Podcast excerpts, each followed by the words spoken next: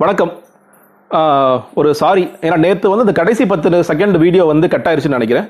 அதில் நான் என்ன சொல்ல வந்தேன்னா நாளை வீடியோ அதாவது இன்னைக்கு என்ன செய்ய போறேங்கிறதுக்கான ஒரு முன்னோட்டம் தான். அதாவது இந்த இவிஎம் பிரச்சனையெல்லாம் தாண்டி நம்ம உண்மையிலே அணுக வேண்டிய இஷ்யூ இஷ்யூஸ் என்ன எப்படி அனலைஸ் பண்ணுறது அப்படிங்கிறது எப்படி பிஜேபி ஜேடியு கூட்டணி வின் பண்ணாங்க ரொம்ப முக்கியமாக இருந்த பிரச்சனைகள். நீங்கள் வந்து கொரோனா எவ்வளோ மோசமாக பீகார் ஹேண்டில் பண்ணாங்க அப்படிங்கிறது தெரியும். ஃப்ளட்டு பிரச்சனை பயங்கரமான வெள்ளம் வந்தது வெள்ளத்தில் பயங்கரமாக கோட்டை விட்டாங்கங்கிற பெரிய அதிருப்தி இருந்தது. மிக முக்கியமாக நம்மளுடைய புலம்பெயர் தொழிலாளர்களை நடக்க வைத்தார்கள் அப்படிங்கிறது எல்லா ஸ்டேட் முதல் குற்றச்சாட்டுனாலும் பீகார் வரைக்கும் நிறைய பேர் நடந்து போனவங்க நிறைய பேர் இருக்காங்க. ட்ரெயினில் அடிபட்டு இறந்தவங்களை நம்ம பார்த்தோம். இவ்வளவு கஷ்டத்துலையும் இந்த மைக்ரேட் லேபர்ஸ் எல்லாம் போய் சில பேர் கூட ரொம்ப மீம்லாம் போடும்பொழுது இவ்வளோ தூரம் நடந்து போய் நீங்கள் போய் பிஜேபிக்கு ஓட்டு போட்டிங்களா அப்படின்னு சில விஷயங்கள்லாம் பார்க்க முடிகிறது. அப்போ அதையெல்லாம் மீறி இவ்வளோ பிரச்சனைகளை மீறி எப்படி பிஜேபி ஜெயிச்சாங்க? நீங்க சொல்ற மாதிரி இவிஎம்ல பிரச்சனை இல்லை உண்மையிலே அவங்க ஜெயிச்சாங்க. நிறைய நிறைய பேரோட கேள்வி என்ன? உண்மையிலே அவங்க ஜெயிச்சாங்களா? அப்படிங்கிறதா அதுக்கு நான் வந்து வைக்கிற அனாலிசிஸ் என்னங்கிறத பார்த்துட்டு நீங்களே முடிவு பண்ணலாம். ஸோ நமக்கு தெரியும் முக்கியமான பிளேயர்ஸ் யார் யார் அப்படிங்கிறது திரு மோடி அவர்கள் நிதிஷ்குமார் அவர்கள்.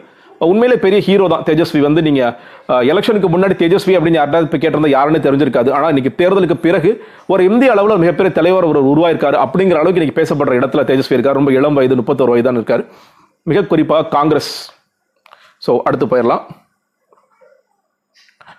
இது வந்து நான் அந்த எக்ஸிட் போல்ஸ் வந்துச்சு இல்லைங்களா? அந்த எக்ஸிட் போல்ஸ் வரும் பொழுது நான் பேசிய பேச்சு அதை நீங்க பார்க்கலாம்.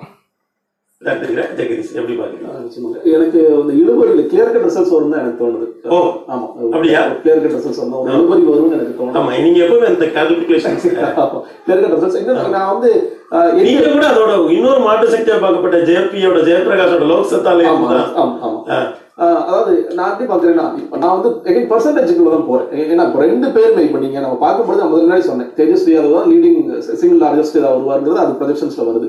எல்ஜிபி பெருசாக நம்ம எல்லாருமே பேசுவோம். எல்ஜிபி பெருசாக வர வராது அப்படிங்கிற பேசுவோம். என்னன்னா மற்ற எவ்வளோ கான்ட்ரிபியூட் பண்ண பாருங்க பர்சன்டேஜ் பாயிண்ட்ஸில் இப்போ இவங்க இருபத்தி நாலு இருபத்தஞ்சு வந்தால் கூட காங்கிரஸோ இல்லை மற்ற கட்சிகளோ சேர்ந்து எவ்வளோ கொடுக்குற பாருங்க. இதுல பார்க்கும் பொழுது கிட்டத்தட்ட ஒரு முப்பத்தி ஏழு முப்பத்தெட்டு வரைக்கும் வரும் அப்படிங்கும் பொழுது அந்த ஓட்ட அந்த ஓட்டை கன்வெர்ட் ஆகுது. ஷாம் சார் சொல்ற மாதிரி சிக்கல் இருக்கு. நிச்சயமா அந்த பர்சன்டேஜ் பாயிண்ட்ஸ்ங்கிறது அப்படியே கன்வெர்ட் ஆகாது. சில நேரங்கள் வந்து கம்மியா பர்சன்டேஜ் வாங்கியிருக்கிறவங்க அதிகமான சீட்ஸ் வாங்கியிருக்கிறத பாக்குறோம் ஜாஸ்தியா சீட் வாங்கி அந்த அந்த பிரச்சனை இருக்கு. ஆனா அதை தாண்டி இவங்க ரெண்டு பேரோட காம்பினேஷன் நிச்சயமாக ஏன்னா இப்போ இந்த சைடு கிளியர் கட்டா நம்ம தேஜஸ்வி அது அதிகமான சீட்ஸ் வாங்குவாரு காங்கிரஸ் ரொம்ப கம்மியான சீட்ஸ் வாங்குவாருன்னு சொல்ற மாதிரி. அந்த பக்கம் வந்து ரெண்டு பேருமே பிஜேபி வந்து சிங்கிள் லார்ஜஸ்ட் பார்ட்டியா வந்தாலும் ஜேடி ரொம்ப மோசமா பெர்ஃபார்ம் பண்ணிட மாட்டாங்கன்னு நினைக்கிறேன். ஜேடியும் டீசெண்டா பெர்ஃபார்ம் பண்ணும். அப்படி இருக்கும்போது ரெண்டு பேரோட காம்பினேஷன் அந்த மார்ஜினுக்கு தேவையான நூத்தி இருபத்தி தாண்டிடும் எனக்கு தோணுது. ஓ. ஆமா நான் ஐயா? சின்ன குறுக்கீடு ஒரு சின்ன குறுக்கீடு. ரிபப்ளிக் டிவி வந்து காங்கிரஸுக்கு இருபத்தஞ்சு சீட் காட்டு இல்ல சார் நான் ஒத்துக்கிறேன். அதாவது இப்ப கா- நான் முதலே சொன்னேன் காங்கிரஸ் மக்கள் வந்து ஆதரவு ரெடியா இருக்கிறாங்க. நீங்க ராஜஸ்தான்ல இருந்து பார்க்கலாம் மகாராஷ்டிரா இருந்து பார்க்கலாம். நீங்க வந்து லோக்சபா தேர்தல் மட்டும் தள்ளி வச்சிருக்காங்க எல்லா ஸ்டேட்லயும் வாங்கி எல்லா ஸ்டேட்லயுமே காங்கிரஸ் வந்து சரி நமக்கு ஒரு ஆல்டர்னேட் வேணும்னு மக்கள் வந்து அது ரெண்டாவது கட்சியோ மூணாவது கட்சியோ வந்து வாக்களிக்க தயாரா இருக்காங்க. அது இவங்க இடத்துக்கு ரெடியா இருக்கு இல்ல. இல்ல எங்களுக்கெல்லாம் வேணாம். நாங்க பேசாம வீட்டுக்கு போறோம்னு அந்த மனதில் இவங்க இருக்காங்க. அதான் மறுபடியும் ஜெகதீஷ் எப்படி பாக்குறீங்க ஸோ மிக முக்கியமான சில விஷயங்கள். நீங்கள் அதை நான் பேசுறது சிலது பார்த்துருப்பீங்க. நான் ஒரு மூணு விஷயங்களா ரொம்ப மேல இருந்து பார்க்கிறேன். அந்த மூன்று விஷயங்களையும் முதல் விஷயமா எடுத்துக்கிறது நான் அந்த டிபேட்ல பேசியிருக்க மாதிரி பெர்சன்டேஜ் பாயிண்ட்ஸ் அதாவது நீங்க போன தேர்தலில் எப்படி இருந்ததுன்னு கேட்டீங்கன்னா அதாவது முதல்ல மகாகத்பந்தன் கூட்டணியில தான் நிதிஷ்குமாரும் லாலு பிரசாத் யாதவும் சேர்ந்து இருந்தாங்க. அதுக்கு எதிராக பிஜேபி அணி இருந்தது. மகாகத்பந்தன் கூட்டி மிகப்பெரிய வெற்றி அமைந்தது. அதற்கு பிறகு பாஜக வந்து செய்கிற வழக்கமான பல கோளாறுகளை செய்து நிதிஷ்குமாரை தங்கள் பக்கம் எடுத்து அவரை மறுபடியும் முதலமைச்சர் ஆக்க ஆக்கினாங்க. அப்படிங்கிறது நமக்கு தெரியும். ஆனா நான் என்ன பாக்குறேன்னா போன வாட்டி பாஜகவுடைய பெர்சன்டேஜ் என்னன்னு கேட்டீங்கன்னா கிட்டத்தட்ட ஒரு இருபத்தஞ்சு பர்சன்டேஜ் வரைக்கும் வாங்குறாங்க. நீங்க ஜேடியு ஒரு பதினாறு பர்சன்டேஜ் நீங்க லாலு பிரசாத் யாதவோட கட்சி வந்து ஒரு பதினெட்டு பர்சன்ட் கிட்டத்தட்ட முப்பத்தி நாலு பர்சன்ட் வராங்க. நான் எப்படி பார்த்தேன்னா இந்த பாஜக இருபத்தஞ்சு பர்சன்ட் தக்க வைக்கிறதுக்கான வாய்ப்புகள் இருக்கு. இந்த ஜேடியு இங்கேருந்து அங்கே போகிறாங்க போறாங்க அப்படின்னா இவங்க இருவரும் சேர்ந்தே ஒரு முப்பத்தெட்டுல இருந்து நாற்பது வரைக்கும் வாங்குறதுக்கான வாய்ப்புகள் இருக்கு. நீங்க நம்ம கேட்கலாம். அது எப்படிங்க? இப்போ நம்ம நாடாளுமன்றத்தில் கூட தான் கூட்டணி வச்சாங்க. இப்போ அதிமுக மிகப்பெரிய கூட்டணி கட்டமைச்சாங்க. அந்த பர்சன்டேஜ் அப்படியே வந்துருச்சா? நாற்பத்தி நாலு சதவீதத்தில் இருந்து அதிமுக பதினெட்டு சதவீதம் போலையான்னு கேட்டீங்கன்னா மிக முக்கியமான காரணம் என்ன நடந்தது? அதாவது நம்ம இந்த ஆன்டி இன்கம்பன்சிங்கிற வார்த்தையை ரொம்ப இயல்பாக பயன்படுத்த எனக்கு எனக்கு தெரிஞ்ச சில நேரங்களில் ஆன்டி இன்கம்பன்சின்னு ஒன்று இருக்கா? அதாவது ஆட்சியில் பெரிய அளவில் ஊழல் பண்ணாமல் ஒரு ஒரு ஓரளவுக்கு ஒரு ஆட்சி கொண்டு போயிருந்தாங்க அப்படின்னா மக்களுக்கு மிகப்பெரிய கோபம் வருமா அப்படிங்கிறதே ஒரு கேள்வியா இருக்கு. நீங்க பார்க்கலாம் நவீன் பட்நாயக் இன்னைக்கு ஒடிசால கிட்டத்தட்ட ஐந்தாவது முதலமைச்சரா இருக்காரு. நீங்க சிவராஜ் சிங் சௌகான் பிஜேபியில் இருந்திருக்காரு ஷீலா தீட்சித் காங்கிரஸ்ல இருந்திருக்காங்க. இந்த மாதிரி எல்லா கட்சிகளும் அரவிந்த் கெஜ்ரிவால் கிட்டத்தட்ட மூணாவது தடவை வந்துட்டாரு. அடுத்த தடவை கூட வரக்கான வாய்ப்புகள் இருக்கு. இதுதான் நான் பார்க்கிறேன். இந்த ஆன்டி இன்கமென்சிங்கிறது சும்மா ஒரு- ஆட்சியை பார்த்தாலே நமக்கு சலிப்பு வந்துரும். அதனால பல நேரங்களில் பல நம்ம யோசிக்கிறது திமுக விட்டு அதிமுக அதிமுக திமுக அப்படி கிடையாது. திமுக செய்த பல தவறான விஷயங்களால அதிமுக வர்றாங்க. அதிமுக செய்கிற பல தவறான விஷயங்களால திமுக வராங்க அப்படிதான் நான் பார்க்கிறேன். சோ அப்படி பார்க்கும்பொழுது ஒரு ஆன்டி இன்கமென்சி இயல்பாவே அதுவும் பதினஞ்சு வருஷமா இருக்காரு ரொம்ப இயல்பாவே வருதுங்கிறது கிடையாது. இந்த ஆட்சி எப்படி இருந்ததுன்னு பார்க்கும் பொழுது எனக்கு இந்த ஊழல் குற்றச்சாட்டுங்கிறது பெரிய அளவுல இல்ல ஜேடியு மேல. நீங்க இந்த முன்னாடி சொன்ன மாதிரி மைக்ரன்ஸ் லேபர் இஷ்யூ எப்படி எப்படி ஹேண்டில் பண்ணாங்க அப்படிங்கறது பல இஷ்யூஸ் இருக்கு. ஸோ முதல்ல இந்த பெர்சன்டேஜ் அப்படிங்கிற பார்க்கும் பொழுது ஸோ இந்த பெர்சன்டேஜ் மாறாது அப்படிங்கிறது ஒரு நம்பிக்கையா இருந்தது. இரண்டாவது பெர்சன்டேஜ் நீங்க ஒரு ஆட்சி மாற்றத்திற்கான தேர்தல்லாம் பாருங்க அந்த அந்த தேர்தலில் வாக்கு சதவீதம் வந்து பயங்கரமா இருக்கும். நீங்கள் ஒரு ஆட்சியை தூக்கி போட்டு ஒரு ஆட்சிக்கு வர்றாங்கன்னா தமிழ்நாட்டை நீங்கள் ரொம்ப சகஜமாக பார்க்கலாம். ஒரு எழுபது போன வாட்டி எழுபது இந்த வாட்டி எழுபதுனா பெரிய ஆட்சி மாற்றம் இருக்காது. அது எழுபத்துக்கு எழுபத்தஞ்சு போடும்போது எழுபத்தி ஏழு எழுபத்தெட்டுலாம் போகும்போது கண்டிப்பாக ஆட்சி மாற்றத்துக்கான தேர்தல். நீங்க நாடாளுமன்ற தேர்தல் நல்ல உதாரணம். எவ்வளோ மக்கள் வந்து கியூவில் போய் நின்னாங்க அடி வாங்கிட்டு இங்கேருந்து பஸ்ஸில் போனாங்க அப்படின்னு நிறைய நமக்கு பார்த்தோம். எவ்வளோ எவ்வளோ பிரச்சனை வந்து பார்த்தோம். ஸோ அதே மாதிரி பார்க்கும் பொழுது நீங்க பீகார்ல யூஷுவல் பர்சன்டேஜ் ஐம்பத்தி ஆறு ஐம்பத்தி ஏழு தான் இந்த வாட்டியும் இருந்தது அப்படிங்கிறது என்னுடைய பார்வையாக இருந்தது. நீங்க ஆயிரத்தி தொள்ளாயிரத்தி தொண்ணூறு தொண்ணூத்தஞ்சு ரெண்டாயிரம் இந்த மூன்று முறையும் பீகாரில் வாக்கு சதவீதம் அறுபதற்கு மேல. அப்ப என்ன நடந்துச்சு? ஆயிரத்தி தொள்ளாயிரத்தி தொண்ணூறுல அது வரைக்கும் இருந்த காங்கிரஸ் கட்சி தூக்கி எறிஞ்சு லாலு பிரசாத் யாதவ் வரார் தொண்ணூத்தஞ்சுலயும் அவங்க ஆட்சி கண்டினியூ ஆகுது. இரண்டாயிரத்துல என்ன நடக்குதுன்னா அப்பதான் முதன் முதலாக நிதிஷ்குமார் அப்ப வந்து சமதா அப்படிங்கிற கட்சியில் இருக்கார். அது அவரும் ஜார்ஜ் பெர்னாண்டஸும் சேர்ந்து துவக்கின கட்சி. அந்த கட்சியில அவர் முதலமைச்சர் ஆகிறார். ஆனால் ஒரு ஏழு நாள் தான் இருந்தார். அவரால் வந்து மெஜாரிட்டி ப்ரூவ் பண்ணல. ப்ரூவ் பண்ண முடியல. வெளியே போறாரு. அப்புறம் ராபரி தேவி ஆகிட்டாங்க ஸோ அந்த ஆட்சி மாற்றத்திற்கான தேர்தல் ஆனால் அந்த அறுபது சதவீதம் வந்துருச்சுன்னா நான் வந்து ஓகே நிச்சயமாக ஜேடியும் இவங்களும் வந்திருக்கிற வாய்ப்புகள் இருக்கு அப்படின்னு நினைச்சிருப்பேன். ஸோ அது ரெண்டாவது. மூன்றாவது தேர்ட் பர்சன்டேஜ் என்ன ரொம்ப முக்கியமாக பெண்களுடைய வாக்கு சதவீதம். இந்த ஐம்பத்தி ஏழு சதவீதம் தான் மொத்த வாக்கு சதவீதமாக இருந்தாலும் பெண்களுடைய வாக்கு சதவீதம் வந்து அறுபது சதவீதம் ஆண்களோட வாக்கு ஐம்பத்தி நாலு சதவீதம். அதில் என்னங்க பெரிய இதுன்னு கேட்டீங்கன்னா நீங்க ரொம்ப ஒரு ரொம்ப குறிப்பான விஷயங்கள் சொல்றேன்.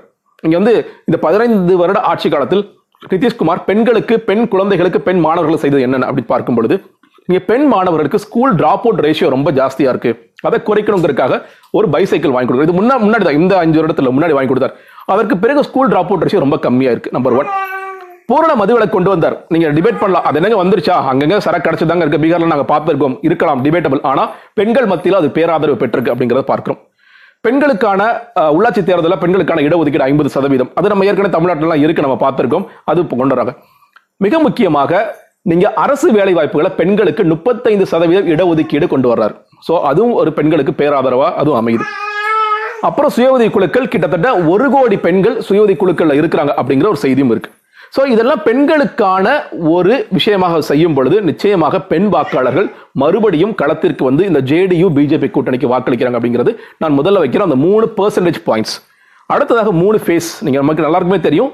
இந்த வாட்டி கொரோனா கால கொரோனா இருக்கிற காரணத்தினால மூணு ஃபேஸாக இந்த தேர்தல் நடந்துச்சு. First phase second phase third phase அப்படின்ட்டு. இந்த மேப்பை நீங்கள் பார்க்கலாம். ஃபர்ஸ்ட் பேஸ்ல பாத்தீங்கன்னா நீங்க மகா கூட் மகா கண்பதன் கூட்டணி கிட்டத்தட்ட எழுபது சதவீதமான இடங்களை ஜெயிச்சிருக்காங்க முப்பது சதவீதம் மட்டும்தான் என்டிஏ அதாவது பிஜேபி ஜேடி கூட்டணி கிடைச்சிருக்கு அப்படிங்கிறது.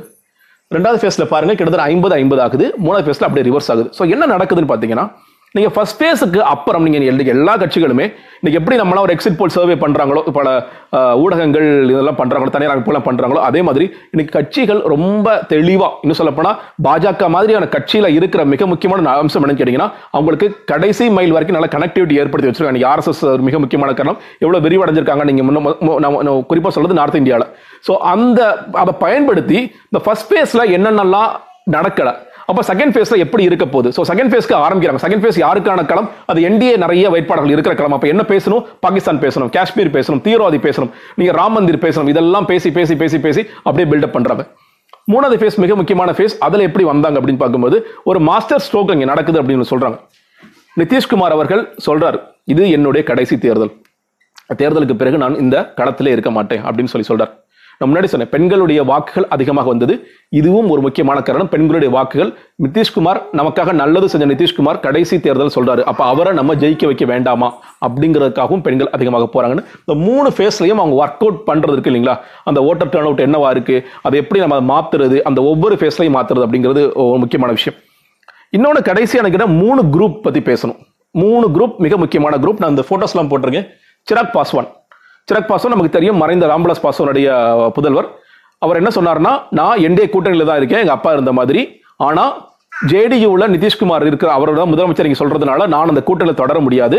நான் தனியாக போகிறேன் ஆனால் ஜேடியூக்கு எதிராக மட்டும்தான் நான் ஆட்களை நிப்பாட்டுவேன். பிஜேபிக்கு எதிராக ஆட்கள் நிப்பாட்ட மாட்டேன். என்னோட நெஞ்ச கிழிச்சு பார்த்தீங்கன்னா இன்னும் மோடி தான் இருப்பார் அப்படின்னு சொல்லிட்டு வெளியே போனார். அவர் ஜெயிச்சது ஒரே ஒரு இடம் தான்னாலும் கிட்டத்தட்ட ஐந்தரை சதவீதம் வாக்குகளை அவர் எடுத்ததில் ரெண்டு பெனிஃபிட் பிஜேபிக்கு நான் சொல்றது பிஜேபிக்கு பிஜேபிக்கு என்ன பெனிஃபிட்னா ஒன்னு அவங்க சிங்கிள் லார்ஜஸ்ட் பார்ட்டியா மாறிட்டாங்க. முப்பத்தி மூன்று இடங்களை ஜேடியோட வாக்கு சதவீதத்தை அவர் காலி பண்ணிருக்காரு அப்படிங்கிறது ஒரு பக்கம் இருந்தாலும் அவர் மகா கூட்டணியோட வாக்குகளையும் காலி பண்ணிருக்காரு அப்படிங்கிறது ஒன்னு number one player number two player வந்து இவர் ஒவாசி இன்னைக்கு வந்து பல நேரங்களில் இந்த பார்க்கும் பொழுது ஒவாசியை ஒரு காலத்தில் எண்ணி அந்த சிஏஏ என்ஆர்சிலாம் வர பேசும் பொழுது ஒவாசி மாதிரி ஒரு தலைவர் தாங்க நம்ம நாட்டுக்கே வேணும்னு பேசிய பல பேர். இந்த தேர்தல் முடிந்த பிறகு என்ன பேசிட்டாங்கன்னா ஒவாசி வந்து பாஜகவோட பி டீம் சிராக் பாசன் பாஜகவோட பி டீம் அப்படிங்கிறது இப்போ நீங்க ஃபேக்ஸ்ல இருந்து கூட பேசலாம் அவர் இப்போ என்ன சொல்றேன் ஏஎம்எம் பாஜகவோட பி டீம் அப்படிங்கிறது சில பேரோட கருத்தா இருக்கு. அவர் தாங்க முஸ்லீம் ஓட்ஸ் எல்லாம் பிரிச்சு எடுத்துட்டாரு. நீங்க குறிப்பா அந்த சீமாச்சல்ங்கிற பகுதி இருக்கு. நல்ல முஸ்லீம் கம்யூனிட்டி இருக்கிறாங்க.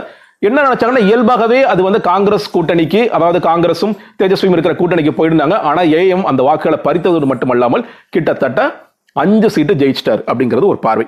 ஆனா ஏஎம்எம்ங்கிறது தனி பார்ட்டி கிடையாது. எப்படி வந்து ஒரு நான் என்டிஏ இருந்துச்சோ எப்படி ஒரு மகா கூட்டணி இருந்துச்சோ அதே மாதிரி மூன்றாவது கூட்டணியாக ஏஏஎம்எம் பிஎஸ்பி இன்னும் சில பார்ட்டிகள் சில வந்து லோக் லோக் சமதா பார்ட்டி இந்த மாதிரி ஒரு அஞ்சு ஆறு பார்ட்டி சேர்ந்து ஒரு அலையன்ஸ் ஃபார்ம் பண்றாங்க. அந்த அலையன்ஸ்ல தான் ஏஎம்எம் இருக்கார். இன்னும் சொல்ல போனா நீங்க ரொம்ப கூர்ந்து கவனிச்சீங்கன்னா மகா கூட்டணியில தலித் கட்சிகள் அப்படின்னு ஒண்ணுமே கிடையாது. நீங்க வந்து ஏன்னா ஒரு பக்கம் பாஸ்வான் அந்த பக்கம் போயிட்டாருங்க பாக்குறோம். நீங்க மற்றதை பத்தி பேசலாம். நீங்க மாஞ்சியில் ஒருத்தர் இருந்தார் ஏற்கனவே சிஎம் கூட இருந்தாரு அவரும் வந்து இந்த கூட்டணிக்கு வந்துட்டார் அப்படிங்கறத பாக்குறோம். ஸோ மூன்றாவது இப்போ இவர் ஓவாசி ஓரளவுக்கு வாக்குகள் எடுத்தாருன்னா மூன்றாவதாக ஒரு யாருன்னு கேட்டிங்கன்னா இந்த ரெண்டு பேர். இவர் வந்து விஐபி பார்ட்டி இவர் முகேஷ் சஹானி இவர் வந்து மாஞ்சி இவர் வந்து ஹெச்ஐஎம் பார்ட்டி இவங்க என்னங்க பெருசாக பண்ணிட்டாங்கன்னு கேட்டிங்கன்னா இவங்க இருவருமே மகா கூட்டணியில் ரெண்டாயிரத்தி பத்தொன்பது நாடாளுமன்ற தேர்தலில் இருந்தவர்கள். இவர்கள் இருவரையும் தக்க வைக்க இந்த மகா கூட்டணி தவறியது. அதனால என்ன பண்ணாங்க? அவங்க நேராக பிஜேபிக்கு போகிறாங்க ஆளுக்கு நாலு நாலு சீட்டு ஜெயிக்கிறாங்க. ஸோ வாக்கு சதவீதம் ஆப்வியஸ்லி ஒரு ஒன்றரை சதவீதம் ஒன்றரை சதவீதம் எடுத்துகிட்டு போயிட்டாங்க. ஸோ இந்த மூணு ஃபேக்டர்ஸ் சிராக் பாஸ்வான் இவங்க ரெண்டு பேர் சேர்ந்து அதுக்கப்புறம் ஏஎம்எம் இவங்க எல்லாரும் சேர்ந்து தான் நீங்கள் பார்க்கலாம் நீங்கள் மொத்த வாக்கு டிஃபரன்ஸ் என்னன்னு பார்த்தீங்கன்னா ஒரு பாயிண்ட் த்ரீ பாயிண்ட் ஃபோர் தான் சொல்கிறாங்க அவ்வளோதான் வாக்கு சதவீத டிஃபரன்ஸ் ஆனால் சீட் டிஃபரன்ஸ் பார்க்கும்போது கிட்டத்தட்ட பதினஞ்சு சீட் மெஜாரிட்டிக்கு தேவையான சீட்ஸ் போயிடுச்சு அப்படிங்கறத நம்ம பார்க்க முடிகிறது. ஸோ இந்த மாதிரி தான் காரணம். இது இதுதான் முக்கியமான காரணம். இதெல்லாம் தாண்டி இன்னொரு மிக முக்கியமான காரணம் இருக்கும். நான் முன்னாடி சொல்லிட்டு ரொம்ப சிம்பாலிக்கா சொல்கிறேன் காங்கிரஸ் இன்னைக்கு உண்மையிலேயே காங்கிரஸ் எதற்காக கட்சி வச்சுட்டு இருக்காங்க இந்த நாட்டில் அப்படிங்கிறதே பெரிய கேள்விக்குறியா இருக்கு. எனக்கு வந்து நான் ஒரு அக்கறையோட பேசுறேன். நான் வந்து காங்கிரஸ் வீணா பெருன் பேசுற ஆள் இல்லை. காங்கிரஸ் ஒரு அக்கறையோட பேசுறேன். இன்னைக்கு எதிர்க்கட்சி அப்படிங்கிறது இல்லாததே மிகப்பெரிய துருசம் பார்க்குறேன். இன்னும் சில நேரங்கள் எனக்கு வர கோவத்துக்கு நீங்க வந்து பேசாம பிஜேபியோட போய் மொத்த பார்ட்டி சரண்டர் பண்ணிடலாமே. ஏன் ஏன்னா ஜெயிச்சவங்க மறுபடியும் அங்கே தான் போயிட்டு இருக்காங்க இது எதுக்காக ஒவ்வொரு அடி தனித்தனியாக ஜெயி ஜெயிச்சு போயிட்டு இருக்கணும் மொத்தமாக சரண்டர் ஆகலாமோ அப்படிங்கிற அளவுக்கு எனக்கு வருத்தம் இருக்கிறது அப்படிங்கிறது. ஸோ கடைசியாக தமிழகத்திற்கு இதுல இருந்து என்ன நம்ம தேர்தல் பாடம் கத்துக்க போறோம் அப்படின்னு பார்த்தீங்கன்னா நிச்சயமாக ஒரு பாடம் எல்லோருக்குமே இருக்கிறது. ஒன்று அதிமுகக்கான பாடம் என்ன? அப்படின்னா இன்னைக்கு ஜேடியு எந்த பொசிஷன்ல இருந்தாங்க? இன்னைக்கு எந்த பொசிஷன்ல இருக்கிறாங்க? இன்னைக்கு எல்லாருடைய கருத்து என்னன்னா நிதிஷ்குமார் ஓகேங்க இன்னைக்கு முதலமைச்சரா இருக்காரு. நாளைக்கு முதலமைச்சரா இருப்பாரா? அப்படிங்கிறது. நாங்கள் அதே மாதிரி அதிமுக கூட்டணி வச்சு நான் அதிமுக காலி பண்ணிடுவாங்களா? அப்படின்னா நிச்சயமாக இப்போ பண்ண முடியாது. ரெண்டாயிரத்தி இருபத்தி அதுக்கான வாய்ப்புகள் இல்லை. ஆனால் ரெண்டாயிரத்தி இருபத்தி ஆறில் இது நடக்காது அப்படிங்கிறதுக்கு எந்த கேரண்டியும் கிடையாது நம்பர் ஒன் ரெண்டாவது திமுக கூட்டணிக்கான ஒரு இது என்னன்னு கேட்டிங்கன்னா இன்னைக்கு இந்த எல்ஜேபி இந்த நான் சொன்னேன் முகேஷ் சஹானி ஏஏஎம்எம் ஒவாசி இவங்க இடத்துலலாம் நீங்கள் கமல்ஹாசன் டிடிவி சீமான் அவங்கெல்லாம் வச்சு பாருங்க. அப்போ என்ன நடக்கும்னா இவங்க ஒரு கணிசமான வாக்குகளையோ கணிசமான சீட்டுகளையோ வென்றால் அது யாருடைய கூட்டணியை பாதிக்கும்? ரெண்டாயிரத்தி பதினாறுல ஒரு மக்கள் நல கூட்டணியால் என்ன நடந்துச்சுங்கிறது தெரியும். பாமக அன்புமணி தனியாக பண்ணினால என்ன நடந்துச்சுங்கிறது தெரியும். இப்போ அதே மாதிரியான ஒரு சினாரியோ வந்துச்சுன்னா இது யாருக்காக யாருக்கான ஆபத்தாக முடியும் என்பதை நான் உங்கள் வசம் ஒப்படைத்து விடுகிறேன். நன்றி வணக்கம்.